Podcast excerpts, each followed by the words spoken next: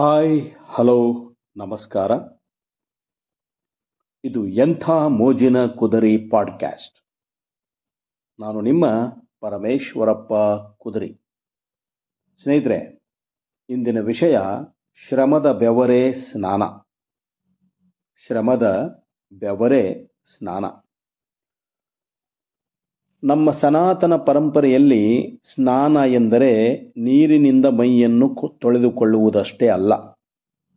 ಸ್ನಾನವು ಮನಸ್ಸಿನ ಬೆಳವಣಿಗೆಯಂತೆ ಹೊಸ ಹೊಸ ಅರ್ಥವನ್ನು ಹೊಂದುತ್ತಾ ಸಾಗುತ್ತದೆ. ದೇಹಕ್ಕೆ ಸ್ನಾನ ದೇಹದ ಮಲವನ್ನು ತೆಗೆಯುವುದಕ್ಕಾಗಿ. ಆದರೆ ಮನಸ್ಸಿನ ಮಲ ದೇಹದ ಮಲಕ್ಕಿಂತ ಕೆಟ್ಟದ್ದಾಗಿದೆ.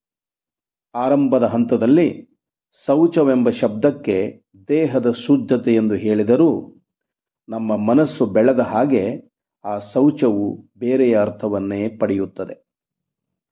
ಡಿ ವಿ ಜಿಯವರು ನಮ್ಮ ಬದುಕಿನ ಯಾತ್ರೆಯನ್ನು ಈ ಕಗ್ಗದಲ್ಲಿ ಬಹಳ ಸೊಗಸಾಗಿ ವಿವರಿಸಿದ್ದಾರೆ.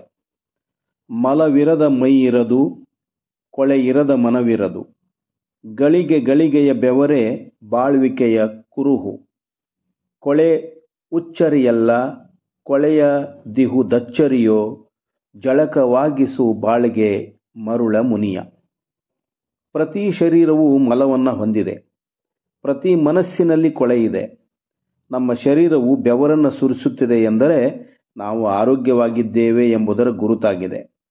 ನಾವು ದೇಹ ಮತ್ತು ಮನಸ್ಸಿನ ಕೊಳೆಯಿಂದ ನೋವನ್ನು ಹೊಂದದಿದ್ದರೆ ಅದು ಆಶ್ಚರ್ಯ. ಹೀಗೆ ಸಂಭವಿಸಬೇಕಾದರೆ ನಮ್ಮ ಬದುಕಿಗೆ ಜಳಕ ಮಾಡಿಸಬೇಕು. ಸ್ನಾನ ಕೇವಲ ದೇಹಕ್ಕಲ್ಲ, ಬದುಕಿಗೆ ಎಂಬುದು ಈ ಕಗ್ಗದ ತಾತ್ಪರ್ಯ. ನಮ್ಮ ದೇಹ ಹಾಗೂ ಮನಸ್ಸುಗಳಿಗೆ ತತ್ವಜ್ಞಾನದ ಜಳಕವನ್ನು ಮಾಡಿಸಿದರೆ ಬದುಕು ಸುಂದರವಾಗುತ್ತದೆ. ಆರೋಗ್ಯವನ್ನು ಸುದೃಢವಾಗಿಟ್ಟುಕೊಳ್ಳಬೇಕಾದರೆ ದೇಹಕ್ಕೆ ಶ್ರಮ ಬೇಕು. ದೇಹವು ಕಷ್ಟವನ್ನು ಅನುಭವಿಸಿದಾಗ ಮನಸ್ಸು ಪಕ್ವವಾಗುತ್ತದೆ.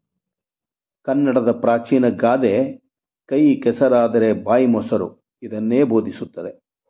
ಇಲ್ಲಿ ಬಾಯಿ ಎಂದರೆ ಕೇವಲ ಬಾಯಿ ಅಲ್ಲ, ಮೊಸರೆಂದರೆ ಕೇವಲ ತಿನ್ನುವ ಮೊಸರಲ್ಲ, ಮನಸ್ಸು ಹಾಗೂ ಬದುಕು ಸಾರ್ಥಕತೆಯನ್ನು ಹೊಂದುತ್ತದೆ ಎಂದರ್ಥ. ಬಸವಣ್ಣನವರ ಕಾಯಕವೇ ಕೈಲಾಸವೆಂಬ ನುಡಿಯನ್ನು ನಾವು ಇಲ್ಲಿ ಸ್ಮರಿಸಿಕೊಳ್ಳಬೇಕು.